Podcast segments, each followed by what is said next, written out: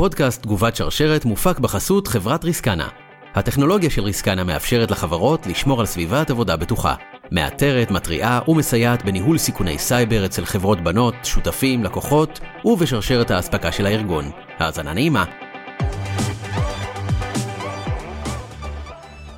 ברוכים הבאים לפודקאסט תגובת שרשרת, והיום יהיה לנו נושא סופר סופר מעניין, נושא שכולנו צריכים להכיר, ובשאיפה שיישאר תיאורטי ולא נצטרך להשתמש בו אף פעם, יש דברים כאלה קצת כמו בביטוח, שאתה קונה ומקווה שלעולם לא תצטרך להפעיל אותו, או חוזה שאתה עושה ומקווה שלא תוציא אותו מהמגירה אף פעם, כי איך אמר ניקולס קייג', חוזים זה כמו אהבות, הם נועדו בשביל להישבר. אז uh, היום יהיה לנו פה אורח סופר מעניין, uh, אחד האנשים המוכרים בתעשייה, אז תהיו איתנו, ג'ינגל קצר ומתחילים.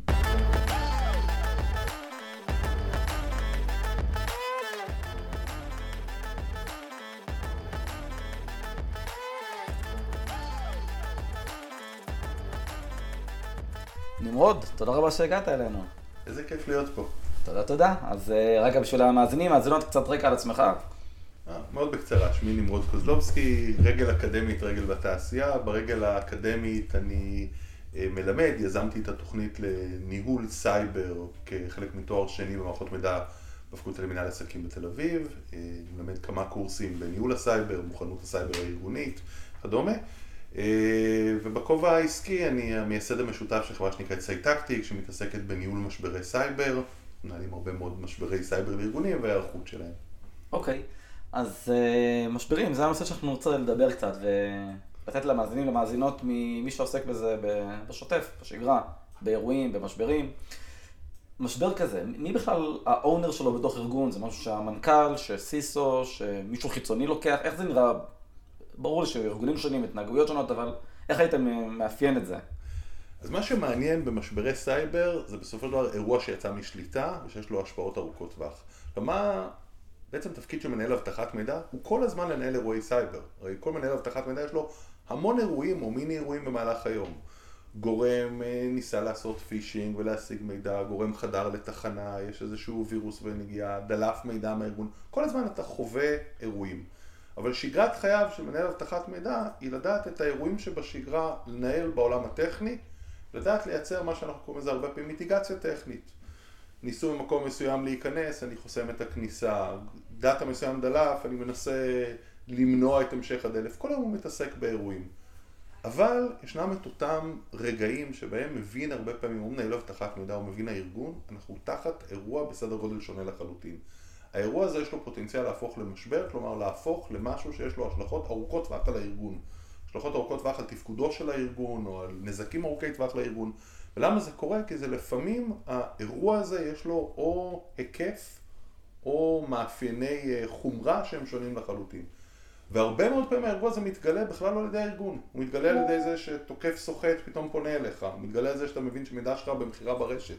אתה מבין שהאפליקציה שלך קורפטד וכרגע אתה עם אפליקציה בחוץ שהיא בכלל תוקף שולט בה, או אתה מבין הרבה פעמים מפנייה של עיתונאי, אני מבין שאתה תחת מתקפה.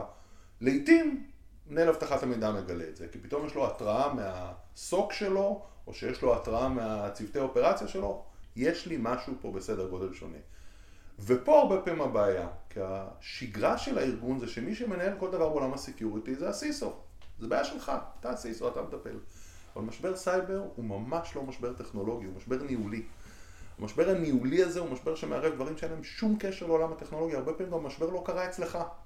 יש לך משבר של מישהו בשרשרת האספקה, אצלו דלף מידע שלך, שם נפגע נכס משמעותי שלך, בכלל לא קשור אליך. הסיסו אין לו מה לעשות עם זה, אבל זה משבר ניהולי.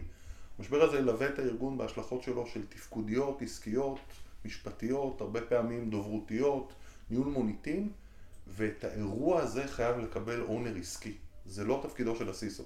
אוקיי, okay, אז נניח, בוא ניקח את זה כמו שאתה אומר, שבעצם יש אירועים או משברים שמי שמזהה אותם הוא לפעמים איש אבטחת המידע, אבל לא פעם זה יגיע ממגורם בחוץ, כמו שאמרת, עיתונאי או, או ספק צד ג' וכולי, כמו שלא מזמן קראנו על אוקטה, ממש בחודש האחרון וכולי. אז נניח שזה פנימית, האם יש, כי מצד אחד יש לך השכלה וניסיון כאיש מדעי המחשב, ובצד שני גם בראייה המשפטית.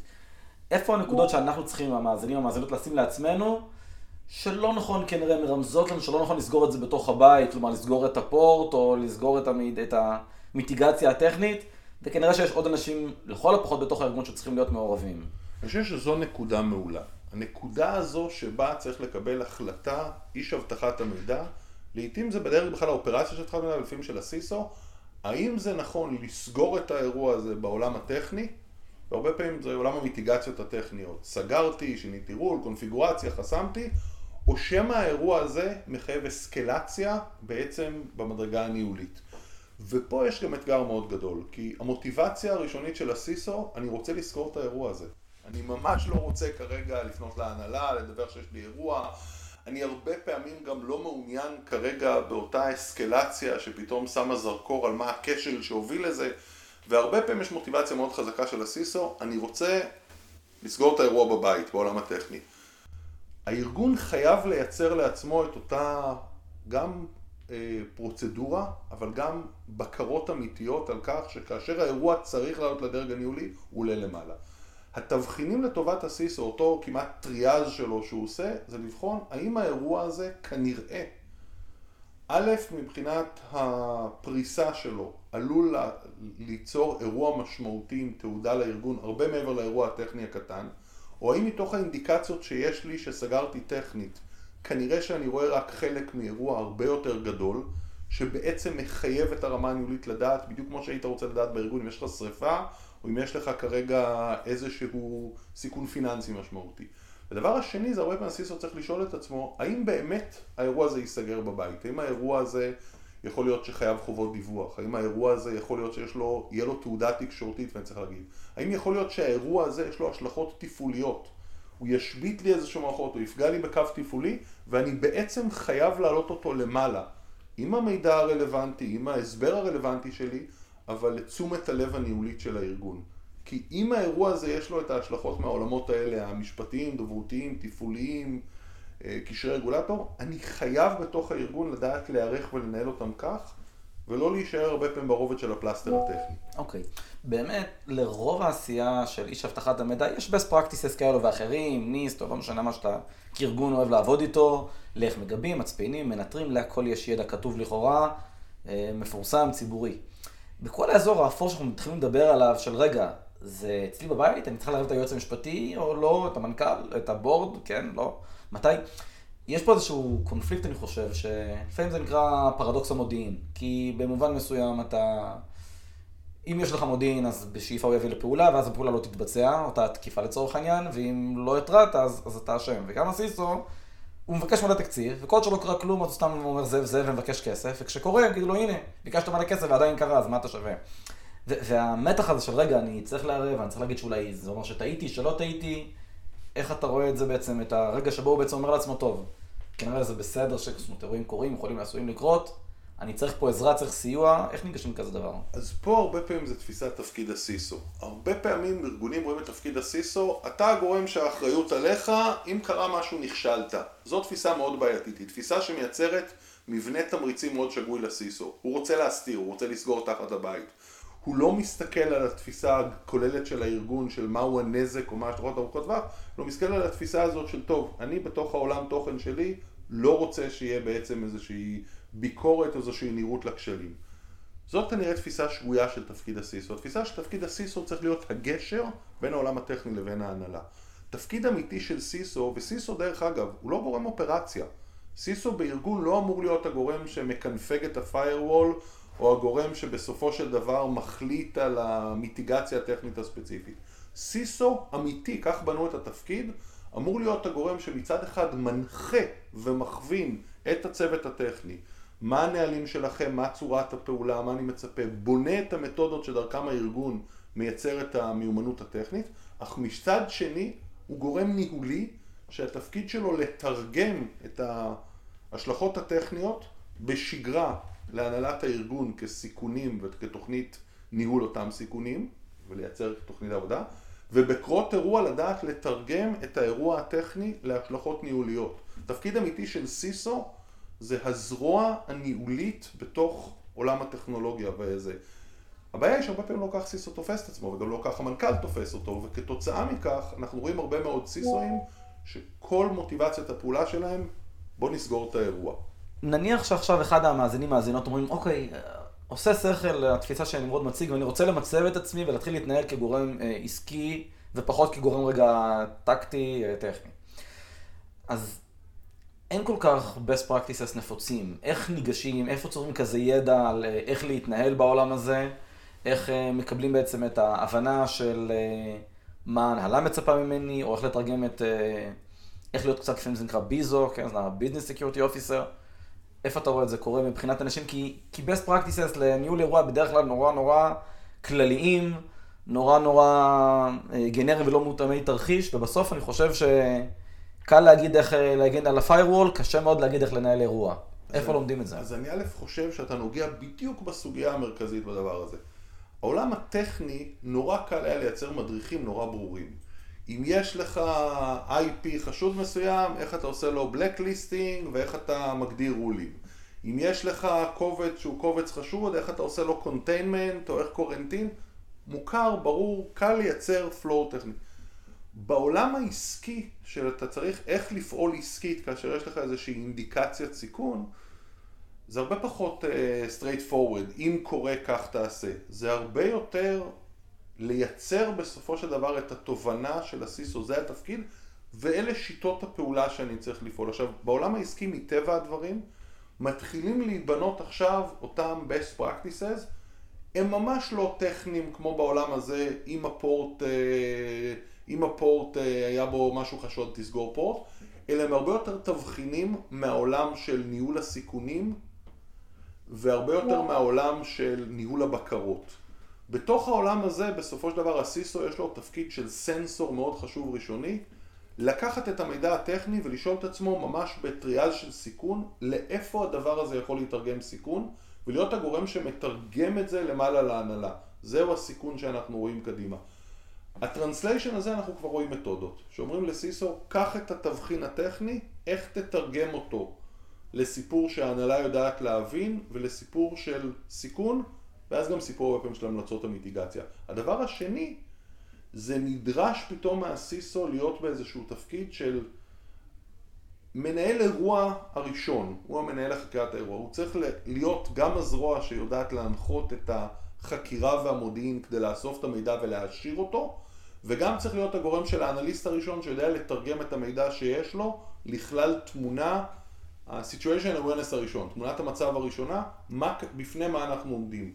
כי כשסיסו צריך להגיע בפני ההנהלה, הוא צריך להגיד לחברים, חוויתי אירוע כך, לא לדבר איתם בשפה הטכנית, זה ה-IOC שלי וזה הקוד וזה, הפ... הם לא מבינים את זה, אלא להגיד חוויתי אירוע מסוג, לאור המידע והמודיעין והחקירה המוקדמת יש לי חשד שזה כך, לכן אני מניח שאלה הסיכונים שעשויים להיות רלוונטיים, אלה ההמלצות כולן.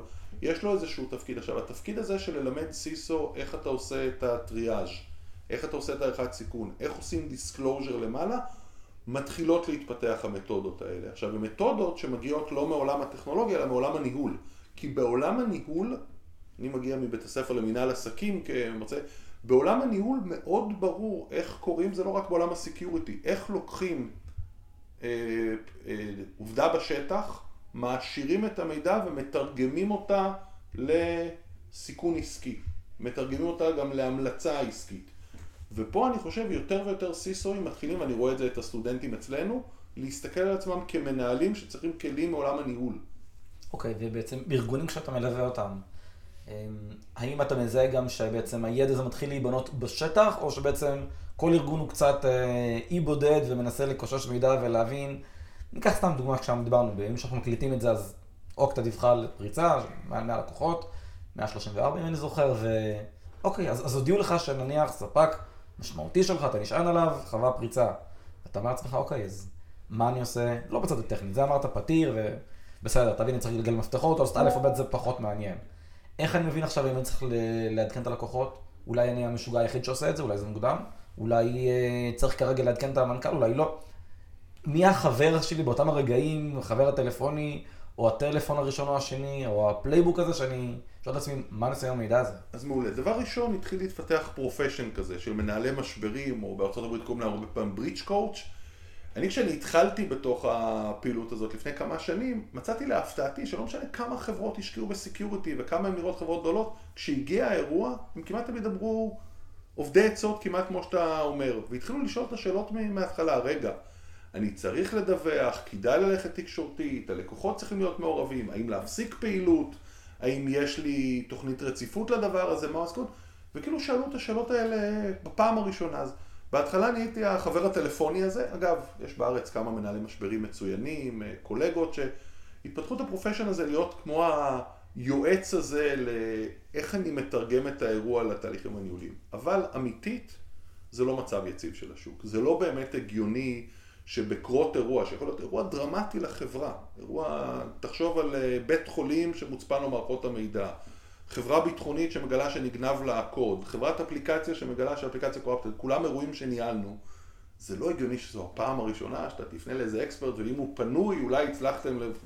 הארגון צריך להיערך מראש. עכשיו, אחד הדברים גם שנלמדו, יש, יש מתודות לזה. יש uh, פלייבוקים ושיטות פעולה מאוד ברורות. האמת זה גם לא rocket science, זה לא שיש פה משהו שהוא אה, נשגב מזה. יש איך בונים תוכנית פעולה לאירוע, איך מגדירים את תוכנית התקשורת, איך מגדירים את התוכנית המשפטית, איך מנהלים חקירה פורנזית, איך מנהלים רציפות, הדברים האלה קיימים. כל האבני בניין קיימות, נהלים כאלה קיימים. אחד הדברים, בגלל שהשוק קצת בתולי בתחום הזה, זה שכאילו כל חברה יוצאת למסע בעצמה. עכשיו, ליועצים זה נפלא, כי כל חברה כאילו יוצאת במסע, אז היא בונה playbook משלה, והיא יוצרת אה, נהלים חדשים, מתרגלת אותם, אבל אמיתית, השוק כבר הבשיל לכך שיש תבניות. יש תבניות איך נראה תוכנית ניהול אירוע, איך מנהלים אירוע, מי הם בעלי התפקידים, איך מתבצעת הערכת מצב, איך מנתחים סיכון, איך מגדירים מסרים, יש כבר מתודות מאוד סדורות לזה, יש כלי ניהול סדורים לזה, יש כבר אה, תוכניות פעולה מאוד ברורות לאיך מנהלים אירועים מסוגים שונים, איך אני מנהל אירוע דלף, איך אני מנהל אירוע כופרה.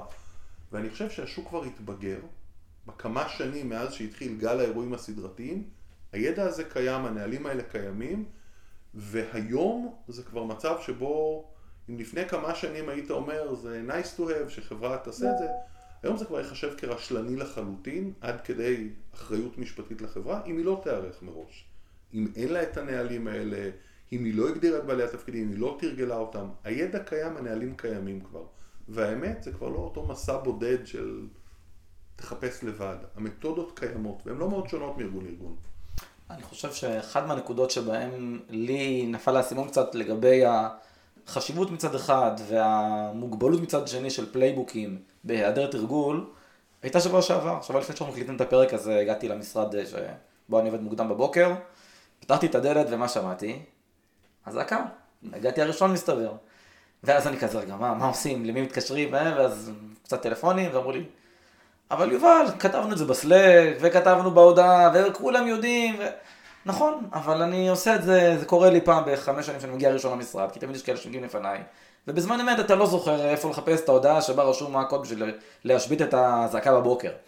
אז אני חושב שחייב שיהיה את ה playbook, כי הוא בסוף, כשנרגעים ובזמן שגרה ובנחת מגדירים מה נכון לעשות בהינתן איקס.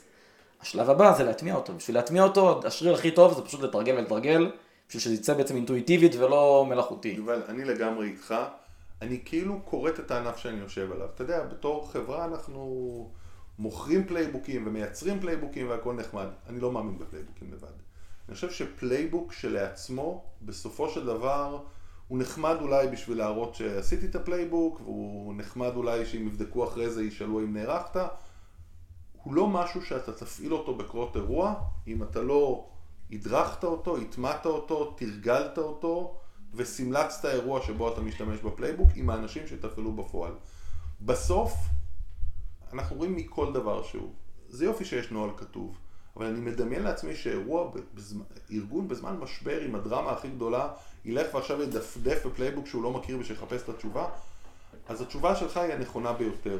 הדבר הוא שצריך זה שה playbook, מלבד זה שיהיה נייר כתוב, הוא דבר שהאנשים שרלוונטיים להפעיל אותו הודרכו עליו, תרגלו אותו בתרחישים שונים, הוא הוטמע בארגון, כך שאם יש בתוך מערכות המידע של הארגון וזה Slack או Monday והכל, הוא בעצם נפרס בתוך המערכות הארגוניות, כך שהוא אופרטיבי. ודבר נוסף, עשיתם סימולציות אמיתיות על מודלי איום רלוונטיים לכם, ובדקתם איך הוא יעבוד.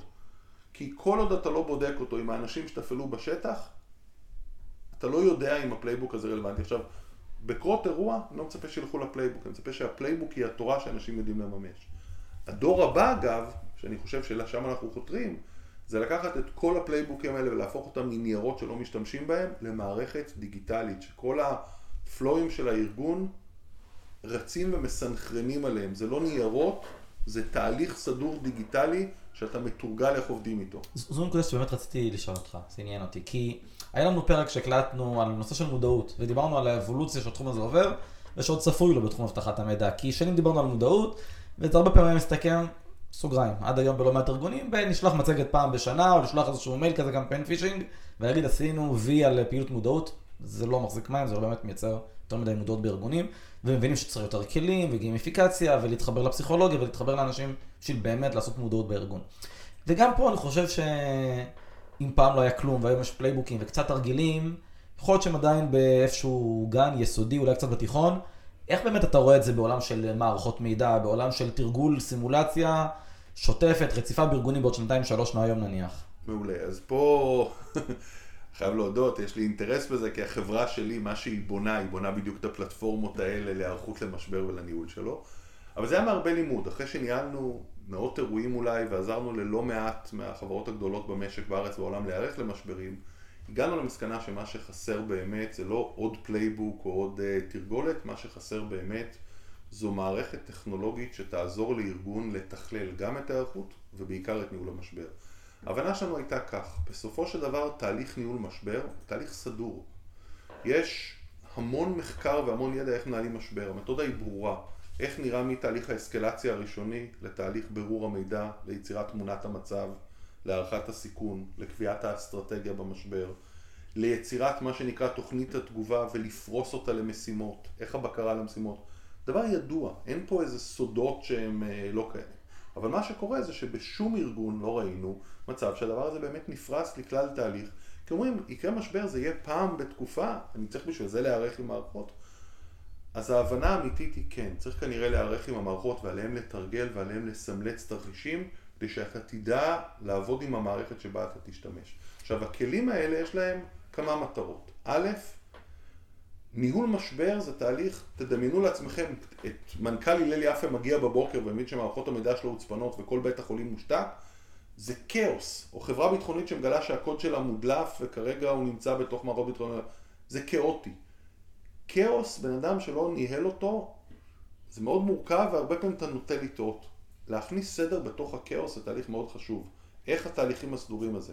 והאתגר בניהול משבר זה תמונת מצב אחודה, זה קואורדינציה בין בעלי התפקידים, זה סינכרון משימות, זה הצגת פלואים למשימות לדעת המיומנות שלהם, זה כלי קבלת החלטות נכונים, זה כלי אה, של... שליטה וניהול. אבל מה באמת חסר? א', פלייבוקים מטבעם זה נייר, הוא סטטי. הנייר הזה נכתב פעם אחת, הוא לא מתאים לשום תרחיש ספציפי. מה שהבנו זה צריך משהו שיודע לחולל אה, נהלי תגובה בזמן אמת. מה זה אומר? אני צריך מערכת שתדע להבין מהו האירוע שלי והפרמטרים שלי ולהסיק כתוצאה מכך מהי התגובה. מהו הסיכון הספציפי שנוצר שאכן המיטיגציות מותאמות לו. מהם האסטרטגיות של הארגון? לכל ארגון יש אסטרטגיה אחרת והחלטות שתוכנית התגובה צריכה לממש. ומהם מה שאנחנו הרבה פעמים קוראים העתידים הפוטנציאליים. איך האירוע הזה עתיד להתגלגל במקרים ותגובות. אני אשאל שאלה בשביל להבין שהבנתי נכון. נניח שבתוך כל ניהול המשבר יש לי תת פרק שמדבר על תקשורת החוצה עם נניח תקשורת. אז playbook כללי אולי יעשה איזושהי חבצלת, איזושהי הודעה תקשורתית גנרית. אתה אומר שבעצם מערכות בעתיד, או אולי כבר מחר אם אני מבין נכון, יוכלו לסייע לי כארגון להבין איזו הודעה מתאימה לתרחיש של דלף מידע מול תרחיש של פריצה למערכות, מול פריצה לספק, זאת אומרת תהיה לי הודעה נצורה שמותאמת למאפיינים של הארגון והתרחיש? אז זו דוגמה מצוינת, אבל אני אקח אותה שלב אחד, אה, אוקיי. אה, שלב אחד קדימה. היום באמת שלב המוכנות, וזה בארגונים שכאילו מאוד התכוננו, כמו שאתה אומר, צוות התקשורת הכין הודעה.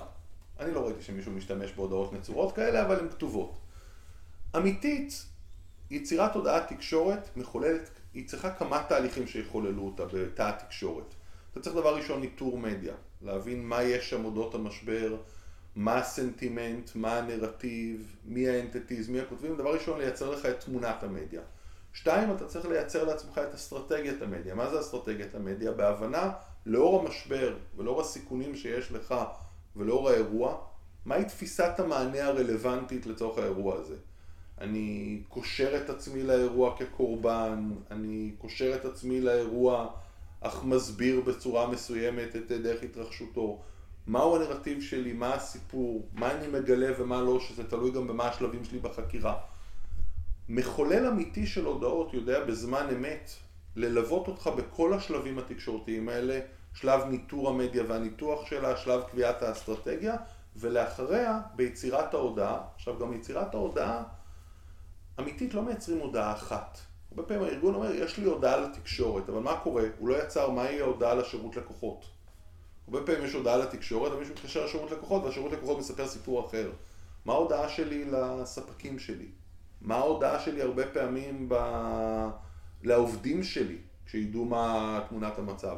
אז מחולל אמיתי, שהוא מחולל תקשורת אמיתי, יודע לקחת את האירוע ואת כל הצעדים שקרו ולתרגם אותם בסופו של דבר לא רק להודעה שהיא מותאמת לאירוע ויודעת לפרוס את התהליך לאיש התקשורת, אלא גם יודעת לייצר את ההודעות לנמענים השונים. Okay. זאת מערכת בעתיד שיודעת להתאים מענה תקשורתי לאירוע ספציפי ולא playbook גנרי. מדהים. שאלה, לפעמים יש פער בין סמכות ואחריות ומיצוב בארגון זה יכול להיות לדוגמה שאותו ה-CIO נניח יהיה לכאורה נניח VP, אבל בפועל הוא פחות אסרטיבי נניח. או להפך, או כפיפות תפקידית, או פוליטיקה ארגונית. ולפעמים אנשים גם תפקידים שונה בשגרה מול חירום. יכול להיות שאדם הוא בדרך כלל ככה אה, רץ וטורף והכל, ופתאום כשאירוע הוא בבלק והוא לא יודע איך להגיב, המערכת היא פה מסייעת, או אולי דווקא זה אתגר מצד שני, כי...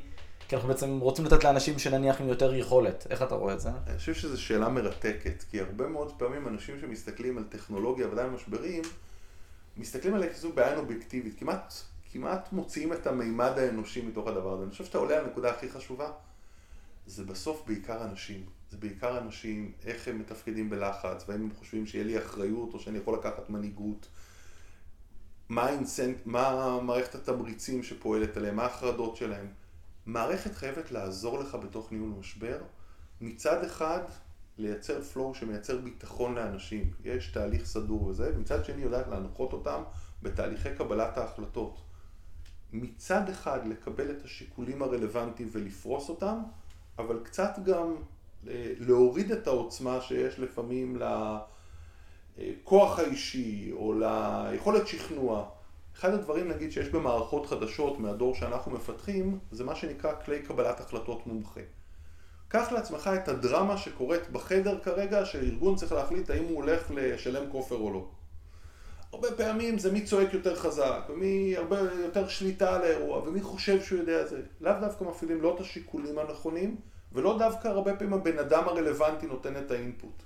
אם אתה יוצר מערכת קבלת החלטות, שיודעת א', לפרוס את כל השיקולים, לתת להם את המשקל הנכון, ולאסוף את האינפוטים בין האנשים באופן שלא נותן משקל למי צועק הכי חזק, אלא מי כנראה יש לו את המידע הכי רלוונטי, אתה יודע לייצר כלי תומך החלטה שמביא לארגון את מנהל המשבר ואת שיקולי מנהל המשבר כעזר בתוך התהליך. כלומר, אתה מנסה לנטרל הטיות שהן לא בהכרח מקצועיות, דוגמה, האם היועץ המשפטי שלי הוא פנימי או חיצוני, וזה כמובן משפיע על השיח ועל הכוח שלו, ומנסה לשים בעצם, להיצמד לעובדות ופחות למי המרן. לגמרי. אחד הדברים בניהול משבר, שזה התהליך הכי חשוב, אני מניסיוני באמת בניהול משברים, התפקיד הכי חשוב של מנהל משבר, דבר ראשון זה לאסוף בצורה סדורה את תמונת המצב של העובדות, ופה להיצמד לעובדות ולא לתחושות ולאינטרפטציות של אנשים. קודם אתה אוסף עובדות. לאחר מכן בהערכת העובדות אתה חייב להעריך אותם על פי פרמטרים אובייקטיביים של משבר, איך הוא מתנהל, איך הוא מתגלגל, ולא על סמך כל אותה מסכת שיש הרבה פעמים של פחדים, של חששות, של מוטיבציות, ולייצר לעצמך גם את תמונת המצב, ולאחר מכן בתוך קבלת ההחלטה לדעת לפרוס בצורה שקולה מהם השיקולים ומה העובדות הרלוונטיות. לדוג... והרבה מאוד פעמים אנשים, אתן לכם דוגמה, בדילמה הזאת האם לשלם כופר. הייתי בחדרים שמישהו צועק, אין טעם לשלם כופר, מי שמשלם יחזרו אליו שוב. אחד אומר, אין טעם לשלם כופר כי הם לרוב לא נותנים את מפתח ההצפנה. מישהו אחר אומר, חייבים לשלם כופר, זה מה שיציל אותנו במיידית. כל שלושת התשובות לעיתים נכונות, לעיתים לא, אבל אתה צריך לדעת לשאול את המידע הרלוונטי אודות האירוע, אודות השיקולים של הארגון ולתת להם משקל ולשקלל את ההחלטה. האם יש תשובה אחת האם נכון לשלם כופר? לא. לעיתים זה ממש לא נכון, כי זה יכול להיות שזה מתחזר, זה לא יפתור את הבעיה וזה רק יעצים את המשבר התקשורתי. ולעיתים זה נכון לשלם כופר בהינתן העובדה שזה הפתרון היחיד ומצמצם את הנזק. אין תשובה אחת. יש תהליך סדור ותהליך קבלת החלטות, והתפקיד של מומחים כשהם באים לחדר, והתפקיד של מערכות, הוא לדעת לייצר סדר בתהליך הזה. בדיוק כמו שאגב, בתחומים אחרים בחיינו מערכות יצרו. מערכת ניהול סיכונים אחרת של הארגון, סיכוני אשראי, סיכוני הונאה, זה מה שהיא עשתה. היא יצרה flow סדור, איך אוספים את המידע, איך מעריכים אותו, איך מנתחים, ואיך עובדים להחלטה. כלומר, גישה כזו במובן מסוים, אה, לאור הלחימה שנמצאים בביאים של הקלטת הפרק, אה, לא מעט רואות הסרט גולדה. ויש כמובן את, את הקונספציה, או את הגישה בעצם של אותו איש המודיעין הכביכול זוטר, שבא ו... ואומר ולא מקבל את הבמה הנכונה, כי למעלה במודיעין סבורים אחרת ממנו. אז אתה אומר בעצם, אתה יכול באמצעות טכנולוגיה לנסות להציג תמונות מזוויות שונות, ולהעצים איפה שצריך, או לא להעצים איפה שצריך, בשביל שקבלת ההחלטות תהיה בעצם יותר שלמה או 360. אתה נוגע בעוד נקודה מאוד חשובה. אחד הדברים שהרבה פעמים קורים כשחוקרים בדיעבד אירועי סייבר, או שזה מגיע לליטיגציה, לתביעות משפטיות, שואלים איך זה יכול להיות שהמידע לא עלה. זה הרבה פעמים איך up the ladder לא עלה המידע הרלוונטי, ממש כמו ה... לא עלה המודיעין הרלוונטי. עכשיו, מה קורה? הרבה פעמים יש לך צווארי בקבוק של זרימת מידע בתוך הארגון. לארגון יש את המידע כבר, המידע הטכני, או יש דוח מהעבר שעלה, אבל הגורם שמציג את המידע בתוך הארגון הוא גורם ניהולי, הוא מרוחק מהמידע הזה, הוא לא ידע לתשאל אותו, הוא לא ידע להציף אותו. אחד היתרונות הגדולים בניהול משבר זה לדעת לוודא שיש לך את זרימת המידע הנכונה. זרימת המידע הטכני, המודיעיני, החקירתי הנכונה, לא רק לגיבוש תמונת המצב, אלא הרבה פעמים אתה מבין את האירוע רק כשאתה מבין את הקונטקסט. ברוב המקרים אתה אומר בארגון כבר חודשים ידעו אודות הסיכון הזה.